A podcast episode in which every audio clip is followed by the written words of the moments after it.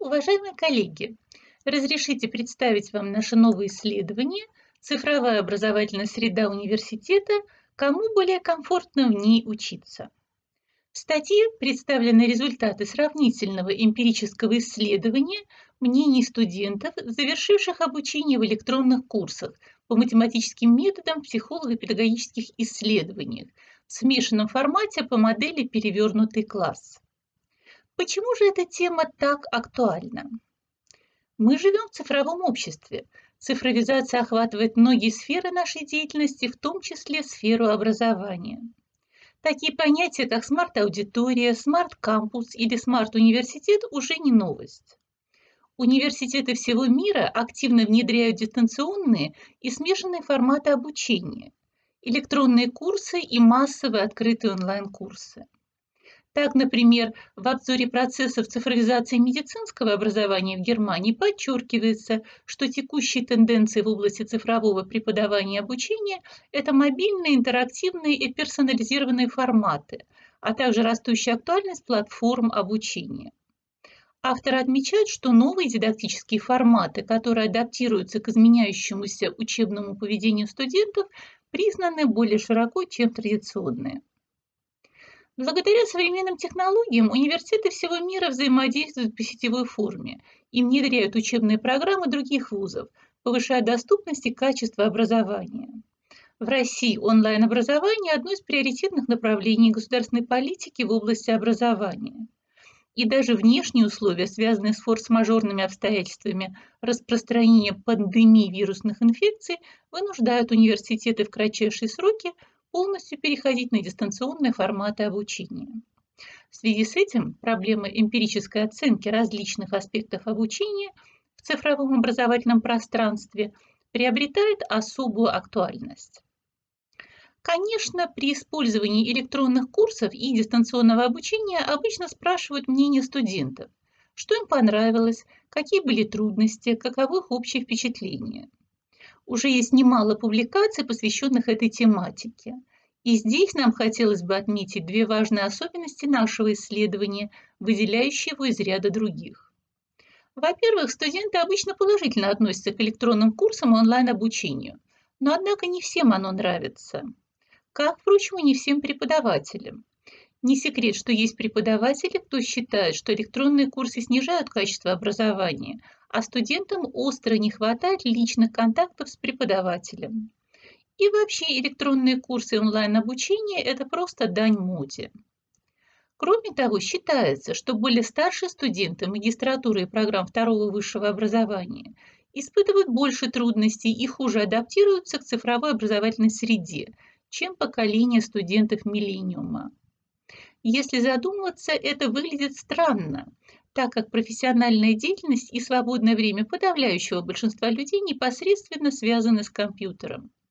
Вот почему мы решили исследовать эту проблему и сравнить мнение об обучении в наших электронных курсах студентов двух категорий, то есть более зрелых и опытных студентов магистратуры и программ второго высшего образования с одной стороны и молодежи, получающей первое высшее образование в бакалавриате и специалитете.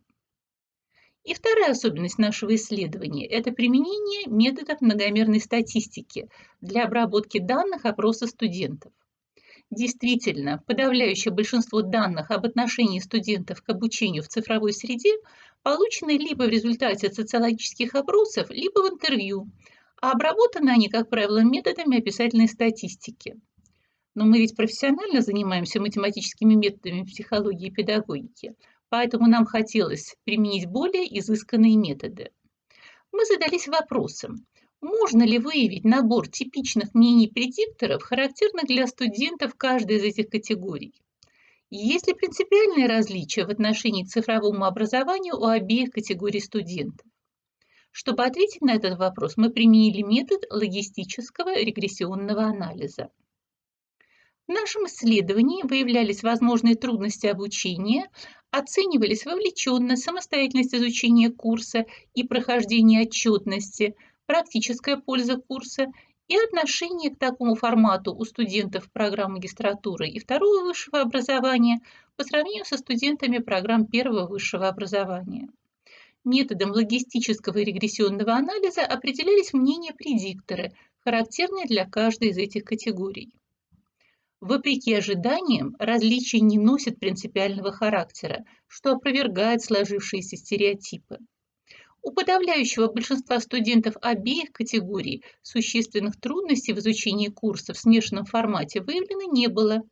Тесты оказались полезны для лучшего усвоения материала. Курс позволил им отслеживать свою индивидуальную траекторию, а личных контактов с преподавателем было достаточно.